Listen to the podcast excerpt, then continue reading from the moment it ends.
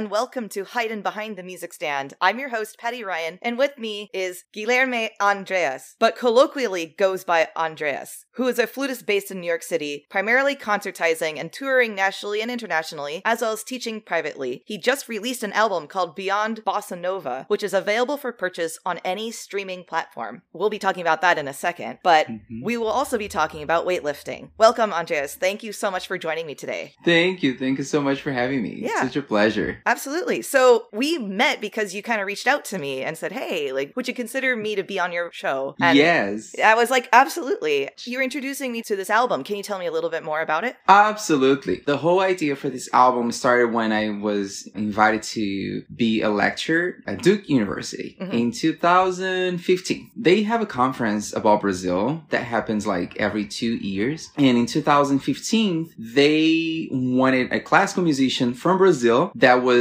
based in the US. hmm And then someone found me. So I went there, I performed the recital, and after that, it was like, well, you know, I actually should do something else about this. You Mhm. know, I should record an album about, you know, with the music that I performed. Because Sure. I had to do a little research of the music. But then I started like performing all over the US, the same repertoire. And one of the recitals that I played, it was in Lancaster. There was a journalist there, and she came to talk to me after the recital. And she was like, well, I saw that you were going to perform Brazilian music, and I came here expecting to hear bossa nova, but I didn't. Aha. It was beyond bossa nova. And it was like, oh yes, it was. It was just classical music. And that's how the name for the album actually came out. It's only classical music from Brazil by a lot of composers that people don't know much about it. hmm And my idea was like to be very, very inclusive. So besides, of course, like Brazil is a country in South America, but there is white composers, there is black composers, there is native indigenous composers, Mhm. there is queer composers, there's women, there's, you know, everything. You know, I just wanted to be very inclusive and, And very like, representing Brazil, right? Yes, Yeah. absolutely. Yeah. You know, besides Villa Lobos, people basically just know Villa Lobos, right? If we Right. talk about like, you know, classical music, which I actually recorded, like, you know, uh, Bachianas 5, Sure. but there's so much more, you know? And it was like, people were just like so welcoming, like to the music. Every time it was like, oh my God, where's this music from? Mm. Because it doesn't sound Brazilian, but only because people have this reference that like Brazilian music is just bossa nova, you Uh-huh. know? So that was one of my questions. Is it really a stereotype that people think that only Brazilian music is bossa nova? It is. Okay, You know, yeah. which is great at some point, but at the same time too, it's like, well, there is more. You know, it's Mhm. not just Girl from Ipanema. You know? Right, right, right, right, right, right. So that's how the whole idea for the album came up. yeah, and you have a collaborator, right? I do. Her name is Jeanne Gizu. We've met at James Madison University. We kind of switched schools at some point because like she went to Peabody for her bachelor's and master's. Uh-huh. I went to JMU for my master's, but then I went to Peabody for another degree and then she went to JMU for her doctorate. Oh, funny. And right. that's how we met. When I performed at Duke University, I brought her with me Mhm. And then we just started collaborating. So we performed, you know, many places in the US. And actually we recorded the whole thing at JMU as well, Mhm. which was awesome. You know, just felt like so great. Like Like, back you at know, home a bit. exactly. That's wonderful. So, can you tell us since it just released ish, right? Yes. yes okay, so yes. tell us how we can get a hold of your album. First of all, just go on my website. It's just my name.com. So it's G-U-I-L-H-E-R-M as Mary E. And then Andreas, A-N-D-R-E-A-S dot com. So it's available like everywhere, like, you know, Spotify, Apple Music, uh, what else? Like so many platforms now. I forget. Yeah. And physical copies, like we had a little delay, but it's going to be available next month. Uh, right now in October, probably October 3rd. Awesome. Mm-hmm. Congratulations on such an accomplishment. Thank you. It's so hard. Yeah. I never thought it would be so hard to like, you know, To do put yeah. music together and like record and like, you know, the process is so stressful. Mhm. And, but at the same time, like as musicians, we kind of have to make it sound that it's easy. So it's such a hard process, but I was happy and I'm not very happy usually with my playing, but for that album, yes, I was Yes. very happy. Good, Yes. good. Yes. Well, yes, that's that's That's really wonderful. Is there any other questions I should ask about your album that I forgot to? if you think, like for instance, asking about any of the composers, because for instance, there was a story of, of one of the pieces is that it's called Nostalgia, and the name of it is because like the guy who actually wrote the music, he was accused of being a communist spy in Uh-huh. Brazil, Uh-huh. so he had to be exiled in Russia. uh-huh. And he wrote Nostalgia because he was missing Brazil. So he was accused by, you know, the military dictatorship in Brazil. And he passed away before the dictatorship ended. So he passed away in 1985 Uh-huh. and the dictatorship ended in 1986. right. So he never went back to Brazil. I don't know. That's like a story that like I usually say like in recitals and people cry, you know, you know, because yeah. everyone's like longing for something Mhm. and when they hear the music when they listen to the music it's like oh my god you It know people always like oh my god the last piece is was written by clarice assad Oh, I know you her. heard yeah, right I've played her. I've played with her. Yeah, here we go she actually She's wrote the music Yeah. she's absolutely amazing so Yeah. she wrote that for yo-yo ma it's called the last song and she wrote that piece for yo-yo ma and then i call i actually emailed her and i was like hey can you know how can i purchase the music like i can literally just transpose whatever for flute Mhm. she called me she was like hey this is clarice it's like oh my god yeah, yeah, yeah. No, she's super friendly. Yeah, she's wonderful. She yeah. is, she is. Or Patapio Silva, also like, he was a black flutist, but he was extremely successful in 18 something. There is no record of a black flutist being successful in 1890 something. There's this confusion sometimes too, like people don't know that like in Brazil, like there's people from everywhere as well. And the biggest population, the biggest black population that was brought from Africa is not in the US. It's in Mhm. Brazil. And also there's a lot of things like the biggest Japanese community, the biggest Lebanese community. There's a lot of Germans. There's a lot of Jewish. So Brazil is very diverse, right? Yes, yeah. But his story is like very interesting because, you know, like it was the end of slavery in Brazil too. He was like a virtuoso and he started writing for flute, but not in a way that was like explored before in Brazil or in other countries. So like he got access to the flute, the model flute that we have nowadays. So like his music is very virtuosic. Mhm. And then he got like very, very successful. So we have many people now. We have Valerie Coleman. We have Mhm. Demarre McGill. We have, you know, Brandon Patrick. We have so Lizzo. many like it-. Lizzo. Absolutely. No, yeah, absolutely Lizzo, you know, but there is not really like record of black flutist. It doesn't matter if like it's a black person from Brazil or from the Right, US or right, a black flutist, you know? Yeah, right. in 19 something, like very beginning of like the century, being successful. He was extremely successful in Brazil. He was like traveling and he was actually about to travel to Europe, but then he got a disease Mhm. and then he died. He was 35. Wow. He was very young, so like his music's like, in my opinion, amazing. Like explores the flute in like its full potential in terms of sound, in terms of like technique. You know, Mhm. if people listen to his piece, that the one that I recorded actually, you're gonna see like it's called Oriental, which means like from the east, Right. you know, in Portuguese. But like it's full of like scales and like there's a huge cadenza.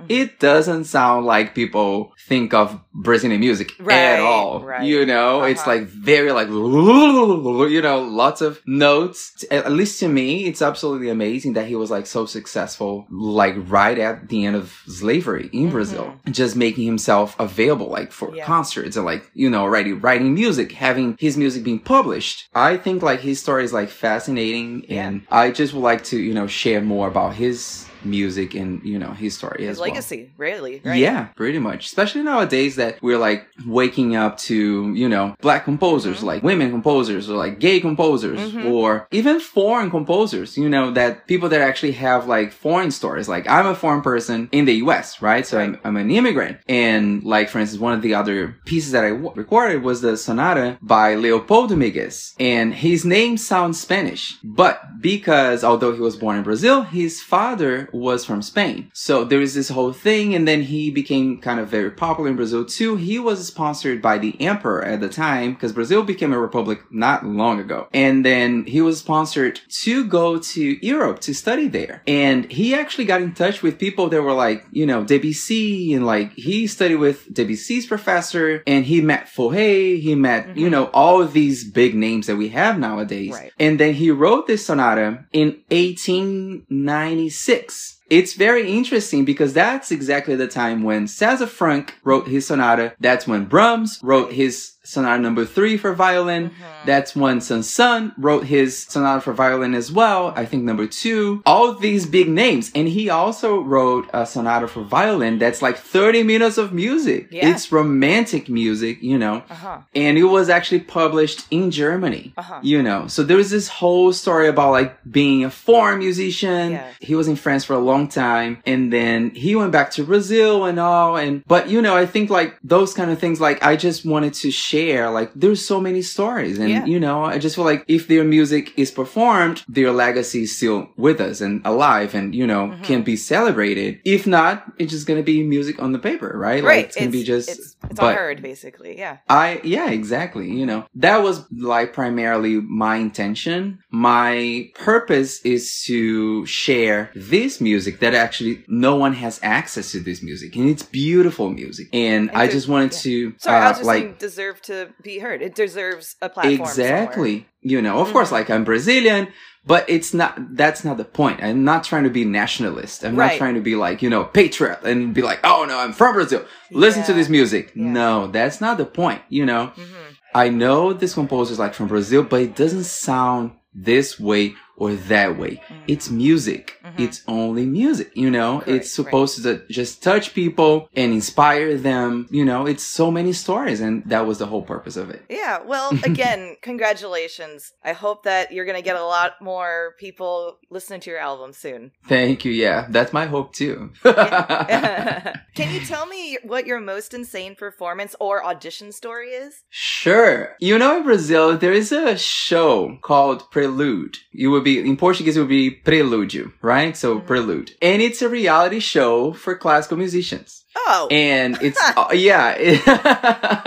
it's yeah. almost like is there not an an American, American Idol. I know. I, I always thought about this, but it's almost like an American Idol for classical music. So they run this thing and it's all instruments. It's not just for flute. Conducting as well sometimes. Oh, And it's a whole competition. They have like four or five rounds and the finals are like each winner from each round. Mhm. And I was the winner in 2000. That was right before I moved to the US. So Mm. that was in 2014. It was crazy because like, you know, you prepare, you like come to, you know, you like, I was playing the Reinecke flute concerto and it was like it's ready to play, but then you get there and it's like, you know, makeup and then, you know. yeah, it's a whole other And- side. Yeah. Yeah. it's like cameras and lights and and then there was like a panel of judges and they're like all like Simon what's his name? Simon Cowell like, Yeah. you know, oh no, this doesn't, you know, it didn't didn't really go well. Like, you know, Ah, it was yeah. like so yeah.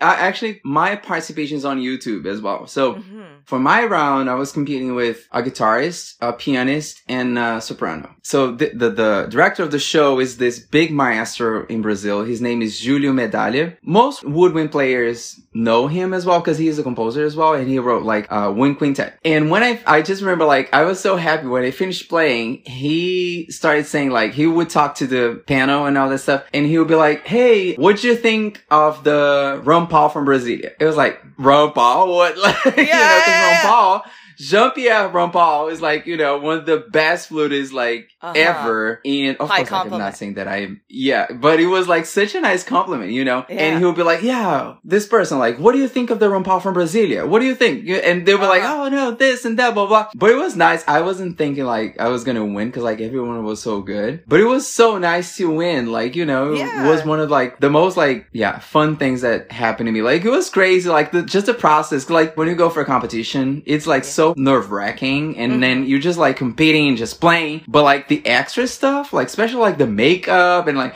it just makes you feel like, oh my God, what's gonna happen? You know? Yeah. It's not just about the play and like, you know, you have to look good and like, you know, Yeah. that was a Wow. fun thing. It's on YouTube. Like, you know, Yeah. people want to look it up. It's on YouTube. Yeah. Awesome. No, I I will certainly do that. I'm curious. That's That's kind of ins- that well insane. You you hit the nail on the head with that. Like, yeah, something that you would never expect to accomplish in your life, right? Kind of thing. No, it's just because like it's a reality show. It's like I don't know, Project Runway, you know, Yeah, like yeah. doing the thing there, you know, with Mhm. people there, and like people are like filming, you know, Yeah. everything that you do, Yeah, and you're like, oh my god, like you know what's happening now? it's like Well, Big so- Brother. yeah. you know. So my question kind of is a like, what was the prize that you won, and b, are you like super famous in Brazil because of it? Are you Mm, like the well- Kelly Clarkson of? no, I I'm popular. I'm not like super famous in Yeah. Brazil, but I I'm like, are you I'm- you're recognized on the streets or something like that kind of thing? Yes, yes, Wow, yes, okay, yes. yeah, yeah. Oh, but you asked about what I won, right? Oh yeah. what Uh, is your what was your prize? Yeah. yeah, so the big prize was uh, full scholarship to study at the Liszt Conservatory. But I already had won another national competition in Brazil at the time to come to the US. So I chose to come to the US. US. Gotcha. The one that brought me to the US, I won in 2013. But the reality show was in 2014, Uh-huh. right before I came to the US. Because like the process was still going, I chose to move here anyways. Because at the time, I was a Marine musician. So in Brazil, I was a Marine for five years. So like, because like the scholarship to do my master's here was already, you know, guaranteed. Yeah. So it was like, I'm just gonna go to the US and then the other stuff, like, you know, if it happens, happens. If not, I'm Mhm. already like You're going set. On with my life. Mhm, Yeah, mhm. yeah. Okay. Uh, so, but the prize was that. It wasn't I like, see. you know, money prize or something. Yeah, I wish yeah. it was. or a record deal or something. yeah, yeah. yeah. I know. Yeah, yeah, be yeah, nice. yeah. Again, thanks for sharing that story. Can I ask you? Oh, uh, absolutely. Yeah, can I ask you some Spitfire questions? Sure, sure. Are you ready? Go Okay. ahead. Yeah. Robert Schumann or Johannes Brahms? Brahms. Tchaikovsky or Stravinsky? Ooh, Tchaikovsky. Chocolate or vanilla? Chocolate. Apples or oranges? Apples. Favorite zoo animal to see? Oh my god. The lion. Oh, okay. Why? They're like so powerful, but at the same time, like so chill. Yeah. Whenever you go see a lion, they're not like, you know, yeah. making any noise really, but you see them like it's so like, you know, their presence, like they when they come is like so like, you know, majestic, you know. But at the same time they're like, you know, They're I know who I am, you know. Yeah. I got you. Right. Comfortable in their own skin. Yeah. Yes, Yeah. yes. Fan favorite question. Favorite concerto for any instrument in any genre? I absolutely love two concertos for flute. I'm being like biased right now, but Yeah, sure. the Reinecke flute concerto for me, it's one of my favorites. Like Mhm. I've won a competition in the US playing it and I played it with orchestra. It was one of the best experiences of my life, Yeah. you know. The other one is the Nielsen flute concerto as well. yeah.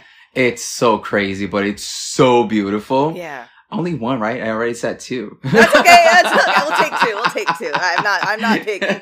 Don't worry. okay. Last show you would recommend to a friend? I live very close to Broadway. Oh. So I go see Broadway shows like very often Oh, as fun. you know. Yeah. So the last one that I saw that I would recommend, like absolutely recommend was Hadestown. And actually Tony, I think last year. Okay. And I was not expecting the musical to be that good. Oh, It was great. The music is amazing. It made me cry a lot, which is not hard to do anyways, because I Sure. but you know it was beautiful like the singing the songs you know i love when you go to see a show or a musical and you you know leave the show and you're still singing the music Yeah. you know from the show Yeah. so that's a show that you know to me i'm like watching the show and like in my mind i'm like analyzing the harmony Yeah. i'm like analyzing the chord progression and like you Mhm. know the orchestration Mhm. and like you know I do the same thing, honestly. yeah. Right, you know, so like I don't Can't have help it. perfect pitch, but because practicing the flute so much, so like I don't know why, but I only can't recognize like you know very high pitches. So like you know low pitch, I'm like very bad, but like high pitch, I can recognize. So like you know they're sinking in my mind. I'm like, oh, that's a D. Oh, oh Yeah, my god, okay, right. You know, yeah, that's kind of common. Yeah, I think. Right, For- right. Yeah, having because you're so used to your that particular range that you Yeah. have like some perfect pitch based on how exactly. it feels or what. yeah. yeah, yeah. So that's a show that I would absolutely like recommend. If people can come to New York and like see that show, yes, Cool. you will not regret it. Nice. Yeah. Favorite Disney hero or heroine and villain? Hero will be Mulan. Mulan has always been my favorite. Yeah. Always. She's awesome. Always like, Yeah. yeah. she's absolutely awesome. Uh-huh. And the music for the movie too, you Uh-huh. know, it's so great. Yeah. I love so much. Villain, Scar. Okay, cool. yeah, from the Lion King. Yeah, Yeah. it's like people say, like, you know, you grow up, you think you're gonna be like Mufasa, but like you see yourself like being Scar, like in many moments of your life. Yeah. Not the jealousy part. no. But like the other parts, like that, he's always like you know, kind of pissed off, or like the, how people are like Shady. doing dumb things, and, yeah, and Yeah. just being shady, yeah. That's funny. All right. Worst travel story? Oh my god. Okay, I'm ready. I'm ready. when I was in the Marines in Brazil, I was principal flute of their symphony. Cause like in Brazil, we kind of have a symphony like the president's own in DC. It's a band, but it has sh- strings. I used to travel a lot with them, which was awesome. But there was this day that we were traveling by bus and we stopped at this place and we all ate. The food was awesome, but then we all got food poisoning. Oh, no. the- Oh, that's bad. And the next stop was in 10 hours. oh no, that's really bad. That's really bad. Oh no, what happened? So you can't imagine how bad it was. Like the bathroom, everyone having like huge interior. Like it was Yeah. really, really bad. And I even remember like after like the first stop, which was like 10 hours away, I was still not feeling well at all. And then we had to stop like mid of the night and I had to go to the bathroom. Yeah. And I just remember like I was like in the bathroom and then someone came and they're like, hey, cause in the military, they used to call me Nascimento because that's my very last name. I Okay. had four names. That's another story, but I have four names. And they used to call me Nana. So they would be like, Nana, we have to go. We have to go. and I'd be like, what can I do? Like, Yeah. you know, Yeah, yeah. I literally have to get this thing out of me. yeah, like you gotta wait. Uh. Wait your turn. like, you make us late, blah, blah, blah. Because, you know, it's the military. So, like, we have, like, a setup, like, schedule and all. Uh-huh. But it was like, what, am- what am I gonna do? Like, you know, I'm gonna poop myself, like, yeah, on this. exactly. that was the worst, like, oh, one Oh, of my worst, like, travel experiences. Yeah, it Yeah, was that- absolutely that terrible. sounds oh my God. horrible. I'm sorry. I'm glad we can laugh about it now, though. I know, because it was like horrifying. Yeah. And you know, like stopping like mid of nowhere. It's the same, you know, you go in the bathroom, like you don't know like who has been there. Like Right. so disgusting. Yeah. Oh my god. Oh my god. So I'm gonna ask this next question, but I also noticed when I was going through your bio to get a Mhm. little more acquainted with you that you Mhm. actually know David Chew. I do you know him? I know, yeah, and that's why I was like, oh my Oh god, my that God. makes sense though, because I he does travel to Brazil a lot, right? yes, yeah. He actually lives in Rio though. Oh, okay, He- yeah, Yes, he lives in Rio because I think like his wife is Brazilian. yeah, that's uh, he got a title of like Sir David Chew like a few years ago, Mm. like by you know when the Queen was true. Alive. Yeah. He's now like Sir David Chew. Oh, that's crazy. yes, yeah. Ask your question because I I can I can talk about him. Oh well, Yeah. I don't know if this is the person you're going to select. I was just bringing him up because the question is favorite professor shout out. Oh, well, talking about David Chew, it, it's the cellist, right? Yes, So yeah. He's amazing. Yeah. He's absolutely amazing. Yeah. So, uh, when I was in Brazil, one of my degrees is in chamber music and he was my, uh, mentor. So like the whole program was like just chamber music, like a little research, but a lot of performing. Yeah. He was so musical. Yeah. His, This kind spirit too. he is. He's so nice. But uh professor shout out. I had many like great professors, but I'm gonna say though, someone that really changed my life was Odette Ernest Dias. She is French, but she has been in Brazil since 1952. Mm. She's a legend. She's still alive. She's like 94 maybe Wow. right now. But she's French from Paris. She went to the Paris Conservatory. Mhm. She won the Geneva competition in 1950 something. Mhm. And then she moved to Brazil when there were a lot of people moving to Brazil because of like, you know, it was a place to be in terms of like orchestras and all blah, blah, blah. And she never left. But like she, I don't know, just like her personality, she's like, you know, those people that like, they're just themselves, but like their energy is so good. Like they have so much to teach and they have so much to talk about. Just the way they do things, you just learn from them. Like, you know, I don't know, just feel inspired Yeah, yeah. she was was someone like that. She was always like inspiring me. She was like pushing me to do things. But yeah, to me, it was just like, just good to be around her, you know? And when I started getting lessons from her, she was already 80 something, I think. And she was still playing the flute, like a lot of things from memory. And then I remember uh, my first experience with her, I went to play for her and she was like, oh, good, good. Like with a very thick French accent in Portuguese. Mhm. And then she goes, what do you play from memory? I was like, I don't play anything from memory. She was like, no. Every flutist has to play something from memory. Yeah. And it was like, okay. Yeah. And she was like, for now, my next lesson with you, like, you have to play something from memory. Syrinx. Do you know Syrinx? It's the Debussy solo Okay. piece for flute, right? Yeah. And she was like, I was like, no. She's like, yeah, that's the first one you're gonna memorize, Oh. you know? So, and after like she was like, you know, warming up to me, like she changed like my whole perception about like how to make music. She was just like very generous as well, Mhm. which is very unusual sometimes, right? In, mu- in classical music. Yeah. Yeah, she changed my, you know, perception and like perspective. And yeah, she was great. Most transformative performance experience. when I got to perform the Reinecke Concerto Mhm. with a symphony, it was very important to me because it was like less than a year after I moved to the US and I won this concerto competition at James Madison. And to me, it was important not just because like I was going to perform at the honors concert with the symphony, blah, blah, blah. It was so important because when I moved to the US, I had so many problems like with bullying and Oh. racism and xenophobia. Oh. There was so much. Sorry about that. and oh no,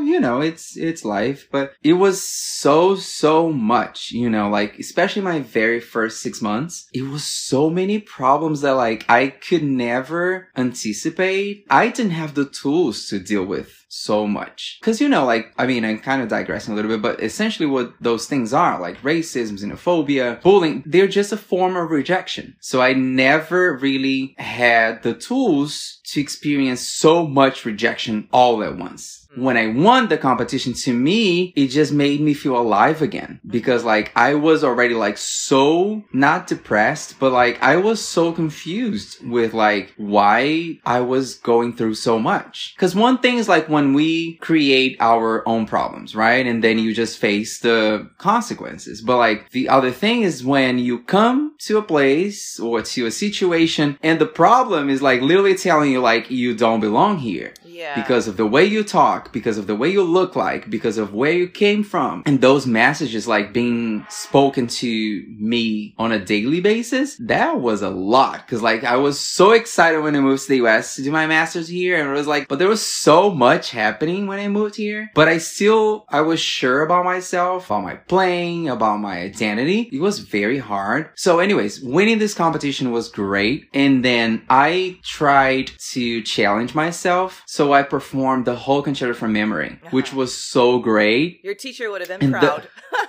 Yes, you Yeah. know, the fun thing too was like the concert hall was like so packed and people would not stop clapping Mm. like after I finished playing, you know? So I, I remember like I came back on stage like three times maybe, you know? Ah, yeah, And people were like clapping after every movement. It was so great just to feel the energy, you know, cause people were like so involved by the music that we were producing at, at that moment. Like they wouldn't stop. Yeah. And that just to me was like, it was just like great just to feel like some positive It, like, energy. it- those kinds of moments on stage, with whatever background you came into walking on that stage right before, when you get that kind of reception back at you in in such a forceful manner, it Yeah. almost dissipates any of that other baggage that you were. Absolutely. You know what I mean? Yeah. yeah, yeah, yeah, yeah, it's because like that's the reward that music brings to us as performers. Is exactly, because Yeah. it's like, it just feels like your purpose is fulfilled. yeah, you know, you're there and it's the moment. You're creating the moment. It's right there. Like it's, it's happening right there and people are like reacting to it like Right. right, you know, right at that moment right there, you Yeah. know? So like, and that you belong and that people are supporting you. Exactly. Right, yeah. exactly. So the message was like so Yeah. strong and so opposite. So it was great. Yeah. Well, A, I'm sorry that people treated you so horribly when you first came Thank here. you. That's thank not Yeah. that's not what I like to imagine my America being, you know? Yeah, it's not, you know, it's not everyone, like, you know, but it was harsh. Yeah. Because, you know, it was, yeah. Yeah. Because you, I was just coming just to play my flute. Yeah, you know? yeah, like, You'll see me in a second. Yeah, like Yeah. see what magic I can do. Yeah. No. Yeah. All right. Alternate universe musical instrument. cello. Oh, oh, there you go. Absolutely. Okay. I always wanted to play the cello. Yeah. Always. The thing was just that, like, you know, my family never could really afford any instrument. Mhm. So like I only played I mean not only, but basically I started playing the flute because like my family used to go to the church and the church had like this band like Wind Symphony and like every year they would like accept like some teenagers because I started playing the flute very late as well. Mhm. So they were like accept like some teenagers, and if you like passed like the music theory classes, you would get an instrument. And at the time, the church did not have a flutist, but they wanted to have someone. Mhm. So they bought a flute, and the maestro at the time he was like, "You are gonna play the flute." It was like, okay, Yeah. yeah, yeah, yeah. you know. But then, like when I went to college and all, like I would see like you know cellists perform or like you know practice. I always thought like it was the most amazing instrument. Like you know the range is so big and like you know so much passion and like you know the vibrato is like always like so you know. Yeah. Um, yeah. So yeah, cello would be absolutely. So I'm yeah. gonna make the joke of like, and I'm sure I've said this on the podcast a couple times, but like one of the Mhm. one of the stereotypical things I hear when I go, especially when I travel on an airplane, is everyone Yeah. says, "Don't you wish you played the flute?" Right? but now I'm like, "Don't you wish you played the cello?" Right? Not when I travel though. no, I know, right? I yeah, I So actually Yeah. you were doing a beautiful job at segueing into your musical origin story about Oh, how you. did you discover music and the flute and you know Mhm. why did you when did you pursue it professionally? Can you can you just keep going on that story and uh, share Sure. where you are today and how you got there? So I started playing the flute very late, as I said. I was almost 15 Yeah. when I started playing the flute. But I come from a music, like a musical kind of family, because my father is a classical musician as well. Okay. He used to play the French horn. He doesn't play anymore. Uh-huh. Now he's retired, Yeah. but he still plays classical guitar as well. Mhm. And he sings as well. So that actually, like, that kind of created a whole thing for me as well. Cause like, I do sing as well. I play piano as well. So I, I don't play the flute only. I, in my minor in college was choir conducting. So I've, I've done a lot of like music directing, all this stuff. But the thing was that like my family could not afford to buy an instrument for me. So the only way that I could actually get an instrument was, as I said, through this church. So the thing was that I started college very early. So I started college, I was 16 Wow. because I finished high school, I was 15. I was one of those like students that like, you know, skip Advanced. some grades. Yeah. Yeah. you know, I finished high school so early, you know, in comparison to all my friends. And I went straight up to college and it was already for flute performance. Uh-huh. It was kind of hard because like all my friends were like much older. They were not very happy that someone so young was already in college, like performing with them and like sometimes getting their spots when they were already there, like for years already, Sure. you know. Yeah. So, you know, the competition that it's kind of natural, but you know, before I finished college, there was a position with the Brazilian Marines Wind Symphony. Uh, it was a national audition and I needed a, like a musical job, you know, cause like at the time I was living in Brasilia, cause I'm from Brasilia, the capital in Brazil. But Brazil is like very much like DC. It's like a lot of public servant jobs and Yeah. there's not a lot of culture in terms of like music and all that stuff. So I was like, I need a musical job, you know, so they had this opening. It was a national audition, one spot and I got the spot. Uh-huh. So I moved to Rio, Rio de Janeiro, and then after like basic training, I was named their principal flute. Mhm. So I was, you know, principal flute for four or five years. And then when I was in Rio, Rio was like amazing for me, like in many, many ways. Professionally speaking, like that's when I actually started like doing my solo stuff. Mhm. Cause then I found a pianist that was li- literally looking for flutists. So we started performing recitals in Rio like three times a month. And then eventually we had a trio for cello, flute, and piano as well. Cause you know, there's repertoire. But then also like I started noticing that although I was already like, you know, I already had a job. I already, you know, had gone through college. I've never had done like competition. So like my resume was kind of empty, I you see, know? yeah. And then I, I was already like 24. When I joined the Marines, I was 22. But then I was like, I'm already like 24 and like, I was like looking up competitions and we're like, you might age out. I, yeah, you know, I was already aging out. I was like, oh my God, what's going to happen? Yeah. So I started like competing as much as I could. And the good thing was that like, although I wasn't trying to compete, I wasn't comparing myself to anyone else. Yeah. I was literally just trying to build myself up. So I literally started winning all the competitions that I started like, uh-huh. you know, Wow. Yeah. and then one of the last ones before I moved to the US was the one that brought me to the US, right? That Mhm. I said before it was also national competition.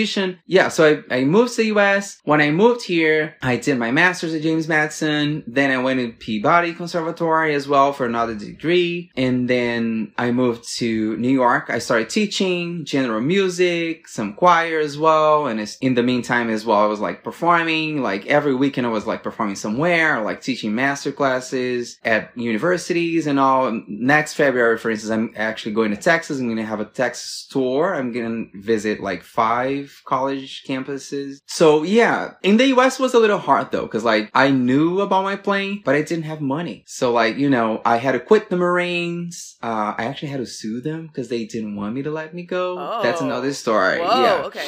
But they were like, you're not going. I was like, well, I am. Good. Yeah. You can't. You can't keep me here. Yeah. I don't know. You know? Yeah. So I had to sue them. So like when I moved to the US and I never really had family support, like financially speaking or anything, or any like support from an institution, like, you know, as some musicians do, which is great, especially when you move from a country to another one. You know, it's so many challenges. And one of them, the biggest one I would say it's financial, Yeah. you know. So like I won a few competitions, but like not the ones that I wanted to join Mhm. because it just didn't have money, you know, to do the thing. So for some of them, actually, I aged out, you know, like for instance, I've always wanted to join the National Flute Association convention competition Mhm.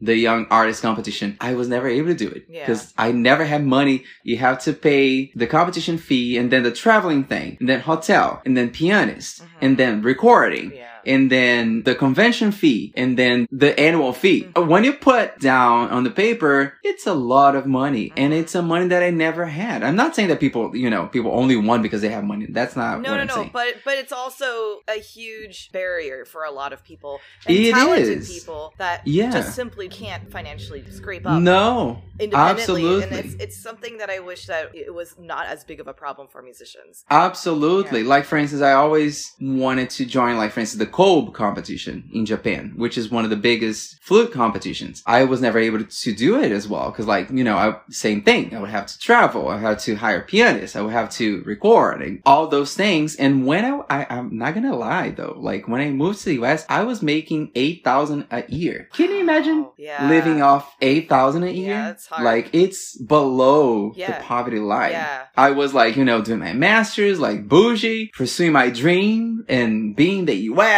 and like, you know, but I was making 8,000 a year. yeah Like, you know, it was hard. You know, when I was at Peabody, super prestigious school and like one of the best faculty, like, but I was working three jobs and then Wow. On top of being a full-time student and having to like, you know, play as everybody else, you Mhm. know, or even maybe better than everybody else. Cause then I didn't have the luxury of like just sitting around and not practice. Cause I was on a scholarship too. And on top of that, like some people don't know, but like for international students, if you get a B in some schools or a C, your visa can get canceled. yeah I think at JMU, when I was at JMU, a B minus almost got my visa canceled. jesus I had a huge problem with the teacher, but he gave me a B minus like for no reason. And that was a huge problem. And they kind of noticed that he was not being fair as well. yeah So they created something and I had to redo what I did. And then eventually someone else higher up changed my grade. so they You know, I know Yeah. almost got me, you know, Yeah. canceled. Not in the way. i know what you mean though yeah You know? yeah deported basically yeah, yeah. It, and that would like change my life, you know, not for the good reason. So that was very challenging. Like, but it's always good to remember when we didn't have much, you Yes. know, and then financially speaking, it's so challenging. Like music, classical music, still so for the elite. It is, Yeah. you know, it's a, it's a reality. Even with all grants and institutions now that like support, like especially like musicians of color or anything like that, it's still very expensive. Mhm. You know, my flute is expensive. Every time I have to take my flute to the shop is like four hundred dollars, Yep. and I have to do that like every six months because I'm always performing. Right. You know, so like insurance and this and that, Mhm. you know. Mhm. so much money, right? Yeah. So that's kind of like how my life has been going. You know, it's a lot of struggle, but like a lot of, you know, fighting. And then, Yeah. you know, sometimes we win and sometimes, you know, but that's how kind of my journey has been. Yeah, thank you for sharing a, a lot of Oh, those, those things, and it's just your transparency about your experience being an immigrant to this country, and especially one Mhm. in music. I feel like oftentimes overlooked or not really, you know, really understood. Yeah. Yeah. So, what yeah. are some upcoming events that you're look? What's coming down the line? So I have a recital in New York, one this week. Then I have a recital in Chicago, the 23rd. October. Then I have another recital. No, that's going to be November. November. sorry. Sorry. No. Yeah. Yeah. Yeah. yeah. And then there's another one here in New York in November. Then a little break for Christmas and all that stuff. So next year, yes, I have a few recitals here in New York, a few in Philly, Baltimore. Right now, trying to organize a tour in Brazil Mhm. As well. So I might go like to Rio de Janeiro, like Brasilia, São Paulo probably. And then I also have a tour in Texas in February and then possibly some things in Connecticut, Florida as well. So like there's a lot of things that are like being planned out as well. My concerts in Europe, I still like, you know, in the air kind of pending. For now, those are the things that You are can see in the, happening. in the United States and Brazil. yeah. All right. Mhm. Are you ready to take a break? Yes, absolutely. Okay, we'll be right back.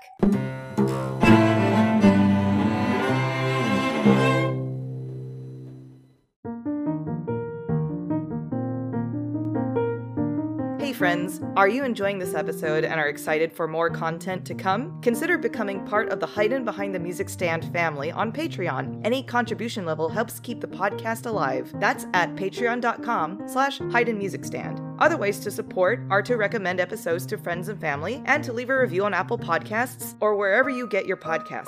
It's quick, easy, and a free way to spread the word about my fantastic guests and all the incredible accomplishments they achieve in the music world. Also, feel free to reach out to us through social media at Hidden Music Stand and by email hiddenmusicstand at gmail.com. Thanks and enjoy the episode.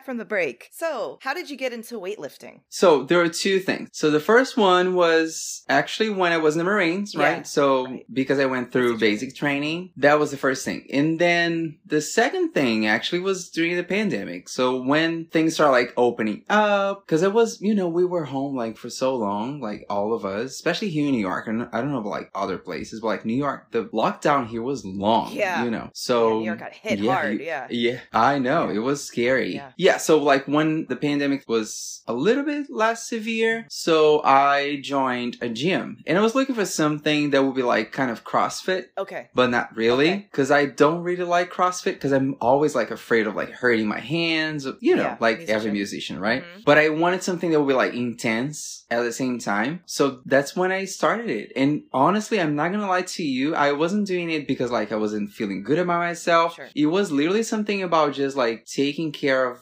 myself in my mind. Mm-hmm. You know, and it was very interesting to me.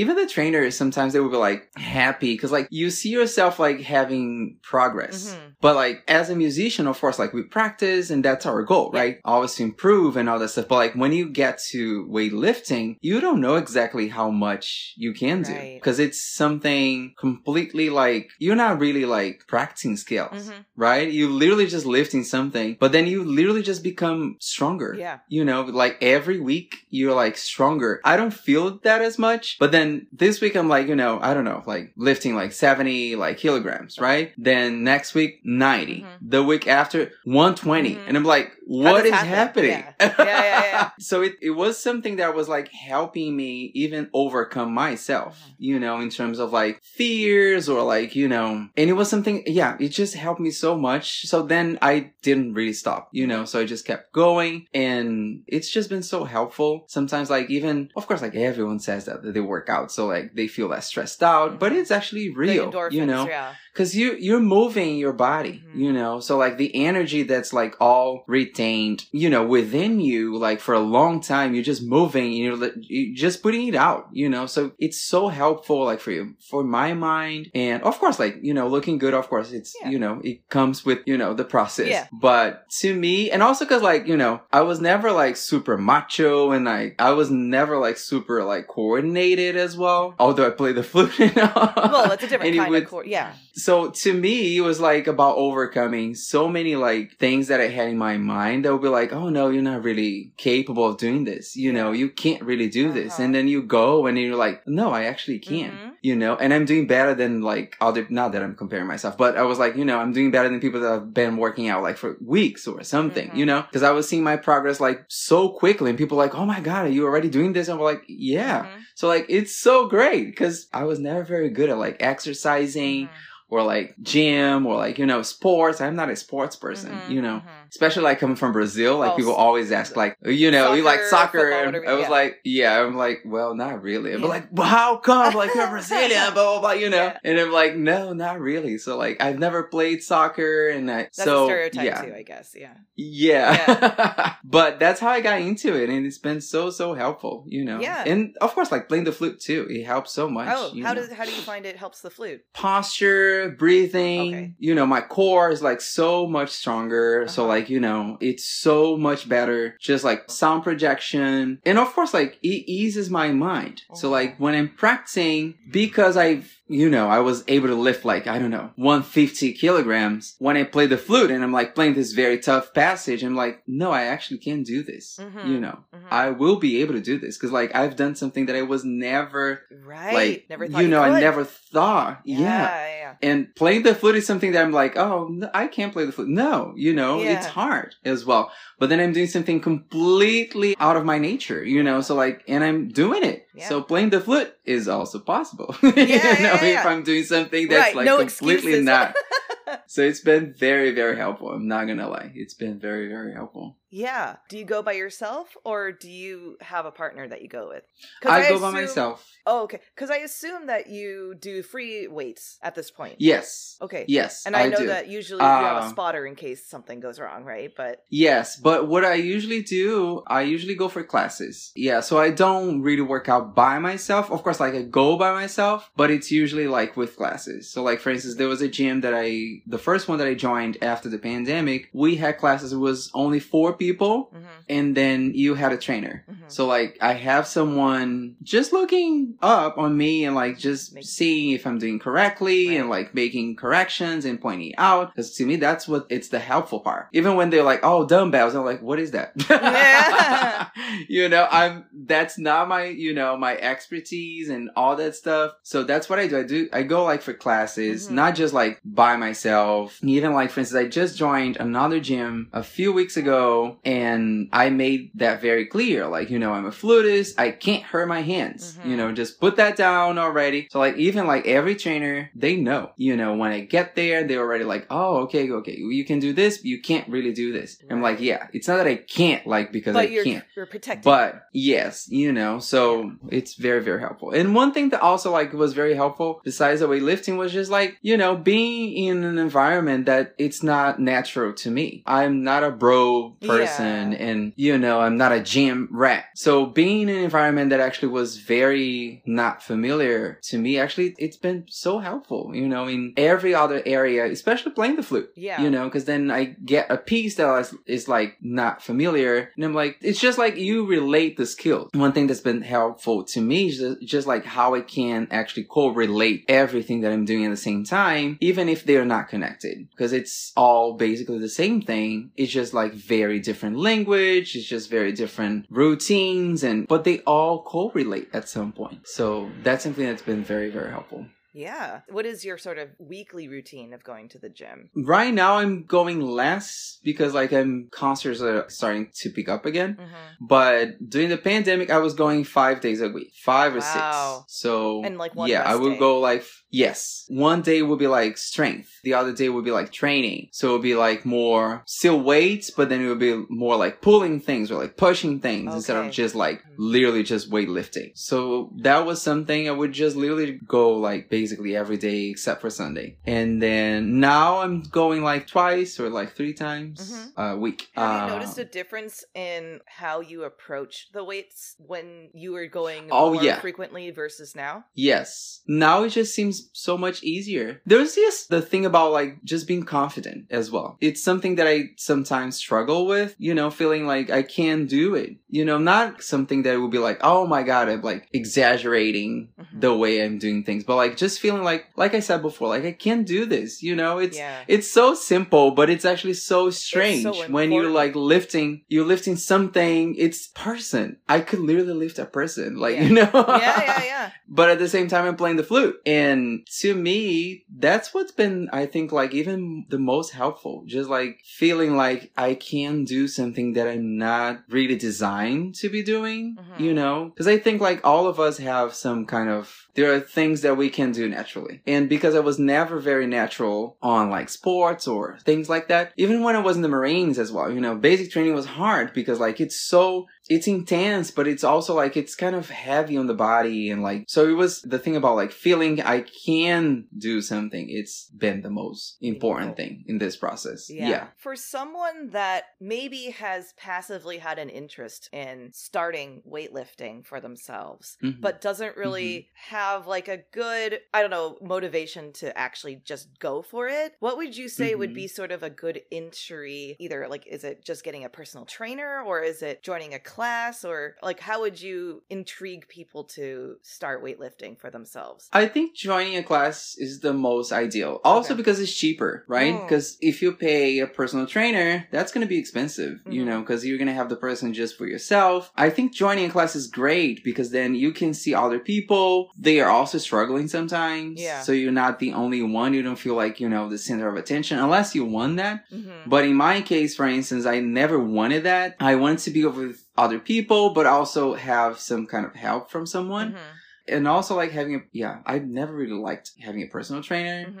Maybe for some people that's helpful, but honestly, just joining a class, I think Okay. it's the most beneficial because then you see other people, like I said before, sometimes they help you as well, you Mhm. know, and it brings more a sense of community Mhm. added to the fact that like you're doing something for yourself, you know, but you're also like doing it with other people Yeah. around you, that you know, you're bettering just- yourself as well as the people around yeah everyone is bettering Yes, it's like everything's yeah. in good faith and nature kind of thing Yes, yes, absolutely. So I would say that that would be the best option. what is your eventual goal with weightlifting You know that I actually don't have a goal with it. mm-hmm. like specifically like i Mhm. it my goal has been literally just like moving myself around just maintaining it uh is a goal too yes my goal has been like being sure that my body's in good condition mm-hmm. you know not just for playing the flute but like for myself Mhm. you know because it's so important like especially yeah we had the pandemic like we talked so much about it but like it's so so important when everything works. Like you know your mind is working your body's working and you can't correlate. Or one thing that also has been helpful to me is just like knowing my body better. Yeah you know because with the weightlifting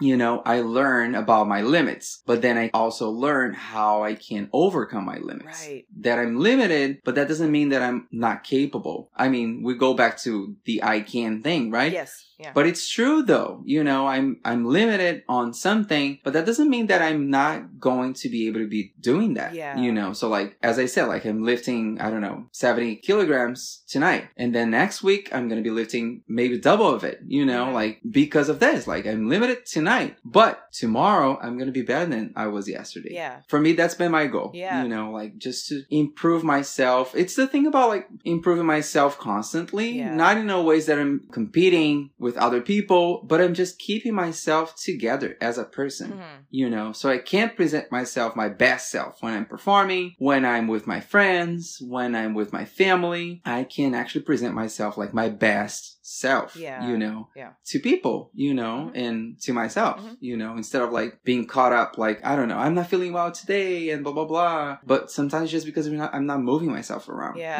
you know, or I'm not, yeah, I would say that honestly, that's been the goal. Yeah. And I'm not super young anymore, you know, like Mhm. people see me or like see my photos and all, and they usually think like I'm not even 30, but I'm 36. Mhm. Yeah. It's not that I'm getting to a point that like I'm getting old, but no, but if you start I'm- early, right? That's yeah. it's only going to yeah. be easier for you 20 years or 30 Exactly. years down the line. Yeah. Yeah, because it's how people say, right? Like we are living longer as you know human race. Mhm. So like now, like the 30s are the new 20s, Right. right? And the 40s and the new 30s and Right. all that stuff, right? Because we're living a lot longer than we used to. Mhm. So I don't want to get like to my 40s, like already like looking like I'm 60, Mhm, you know, mhm, or feeling like I'm 60 because I'm so tired. I'm working so much. Mhm. I'm like full of problems. And yeah, Yeah. that's been my goal, like to keep myself as a person like together. Yeah. When I've done weightlifting training for myself, I also Mm-hmm. found that it kind of feeds itself too. That to me, I think the appeal really came from my training in music. That it was very much like Oh. similar like oh i can't play this yet but if i isolate it and work on that very specific you know one muscle like let's say a bicep Yeah, curl or yeah, something right Yeah, yeah. that muscle yeah. Uh, yeah. i'm sure i'm weakening like literally weakening the muscle just temporarily but it's going to rebuild and recover when it rests that is true. That is so that when I get back to let's going back to the metaphor of the music, like when I get back to the musical passage that I'm isolating and working on, it's going to work a lot better. Yes. So yes. that was just like for my personal experience was just very fun because I think I suppose I just like the idea of practicing. I, Yeah. I, ho- I think Yeah. most musicians do. That's right. Yeah. Right. Uh, because because Yeah. it is like a Yeah. Mm-hmm. workout in some ways. You're you're work Yeah. you're mentally working out and with your little muscles working out something Yes. or Yes, or, or your yes. sorry for me it's my my hand muscles i mean for you too but your lips are part of it too your embouchure Yeah. but that but but that there's like it's like a puzzle and and the way that weightlifting is also somewhat of that kind of idea too of like okay Absolutely. you know and so i think that that's also maybe for a musician as well who like maybe is like slightly like i don't know if weightlifting for me i'd say well just Yeah. think of it like practicing and that every day you come back and you try it you know you work on you know you might do like upper body and lower body and then like abs are Oh no, absolutely. Like, yeah, because my it. goal has never been yeah, my goal has never been like to be like super like muscly Yeah, yeah, and like, you know, like a Right. like a I don't know. Yeah, looking like Thor, you know. yeah. That's not my goal, you know, like it, it's like you're saying like, you know, just improving myself as a person like, you know, and just putting all together like, you know, using all that stuff like to my own benefit, Mhm. you know, cuz I don't know, it- it's just a matter of like taking care of yourself but not just in a ways that's like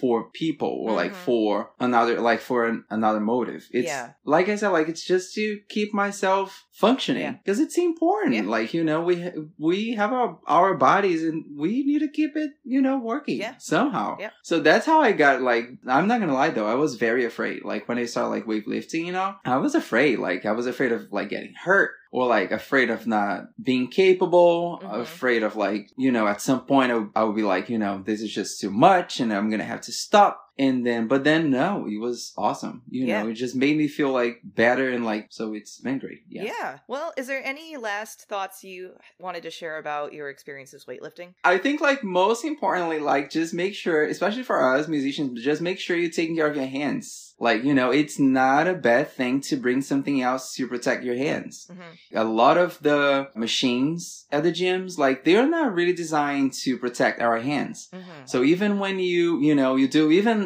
a simple thing like a pull up you do like 10 or you do like a series of like 10 like three times whatever. When you finish your hands are going to be hurt. And as you do constantly you're going to have like things on your hands. So i would say one thing that's very just very important like if you want to do it protect your hands. Just be like you know i'm glad that the, the gym that i'm that i just joined they're just very like not ashamed of anything. So like they literally just tell us whenever we need they're like oh no just use this or use that. Mm-hmm. because it's gonna hurt. If, at the same time that it's gonna be super beneficial for the body, Mhm. it can actually hurt. You know, like so many people hurt their hands. But I, I think it's just, it makes you stronger. It makes you better in so many ways. And if you can't find like a gym that's like you're fit, just find some people that, you know, there's ways I feel Yeah. like to find your community the way you like to be, the way, you know, you want to be seen or, you know, but I think it's just very beneficial. Yeah. Yeah. And especially for us, like there's no impact,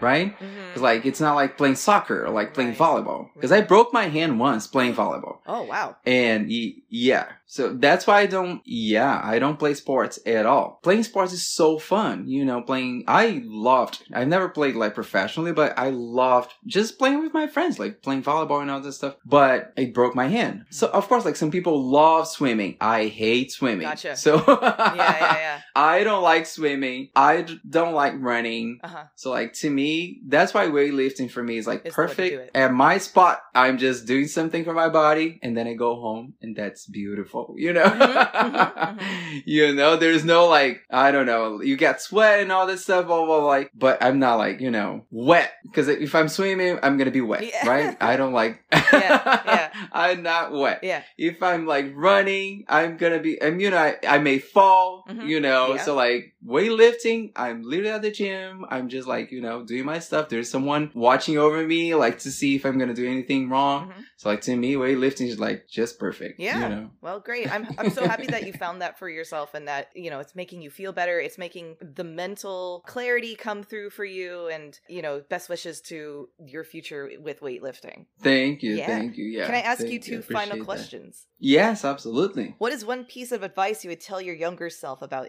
entering and pursuing a career in music? I would tell myself to find community Hmm. as soon as possible. Yeah. always always to find community musical community whatever type of community hmm that's been so important i've moved a a lot like you know i was in brazil i was in brasilia then i moved to rio then i moved to virginia then i moved to baltimore then i came to new york the pandemic happened and you know Mhm. basically feels like i'm starting over in new york again Mhm. but one thing that's been making a huge difference is community. Mhm. You know, like having community. It just makes life better, easier. So one thing that I would say, and I'm saying this because like it was not always easy to find community. Yeah. And, and, you know, and sometimes because of my own struggles, I couldn't really find community as much. Mhm. But, you know, if you look a little, just a little bit, you're going to find people, you know, just support you in simple ways. I love Brené Brown. Yeah. And, you know, one of the things that she says is that we are designed for connection. And I absolutely agree with that. Mhm. You know, as musicians, as artists, as people, like finding community is the most important thing. Like, if, so I would say that's one of the things that I would say Sure. to my young self. Yeah. You know, to always look for community. Yeah. Yeah. Well, now you're part of the hiding behind the music stand community. So welcome. Thank you. Yeah. yeah. and my second question How has the pandemic changed your career? Oh my god. It made me rethink about many, many things. It made me replan many, many things. It made me realize as well many things. It made me doubt myself. Mm-hmm. It made me empower myself. Mm-hmm. It made me look for community. But I, I would say like, yeah, in a quick, answer, like it was just sad to not being able to perform Yeah. you know it wouldn't matter how you know i of course like i had concerts all over blah blah blah but like just not being able to perform that was like as if someone would be like trying to shut me out you know like Yeah. put their hand in my mouth and they'll be like trying to talk and they'll be like and they'll be like no no you know you you're not gonna talk Mhm. that was the most sad thing Mhm. and of course like we were all doing like online performances but not, ugh, not my god Yeah. Let's. I hope. I mean, I know that that definitely filled the void, but I just hope that we'll never have to Oh do that again.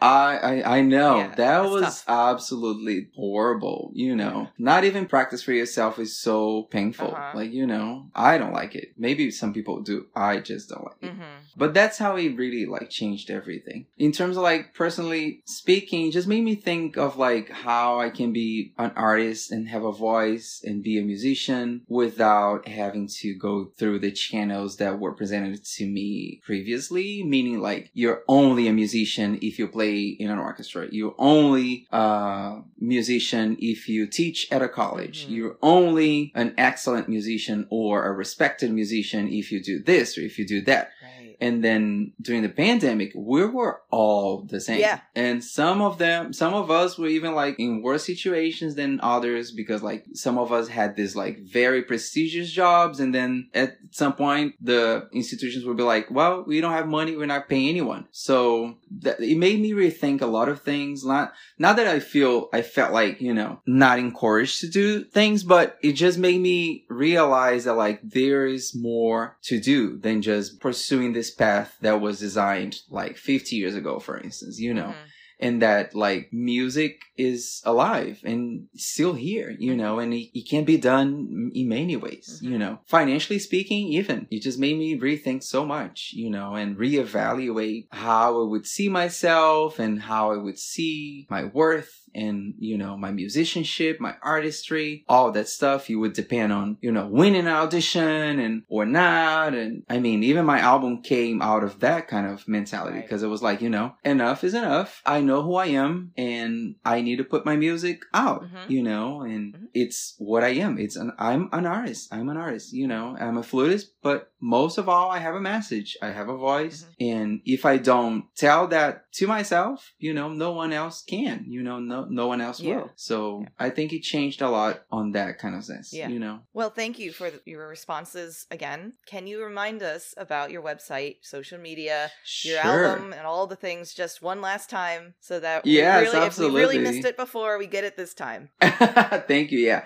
So my website is just my name.com. So G U I L H E R M as Mary E Andreas A N D R E A S dot com. Of course, like my Instagram is also Andreas G U I M E or Andreas Gimme. My album, Romantic Music for Flute and Piano, is called Beyond Bossa Nova. So it's all over all streaming platforms. Physical copies are coming soon. Hopefully, I'm gonna be able to publish this music as well. I'm trying to publish the music that you know.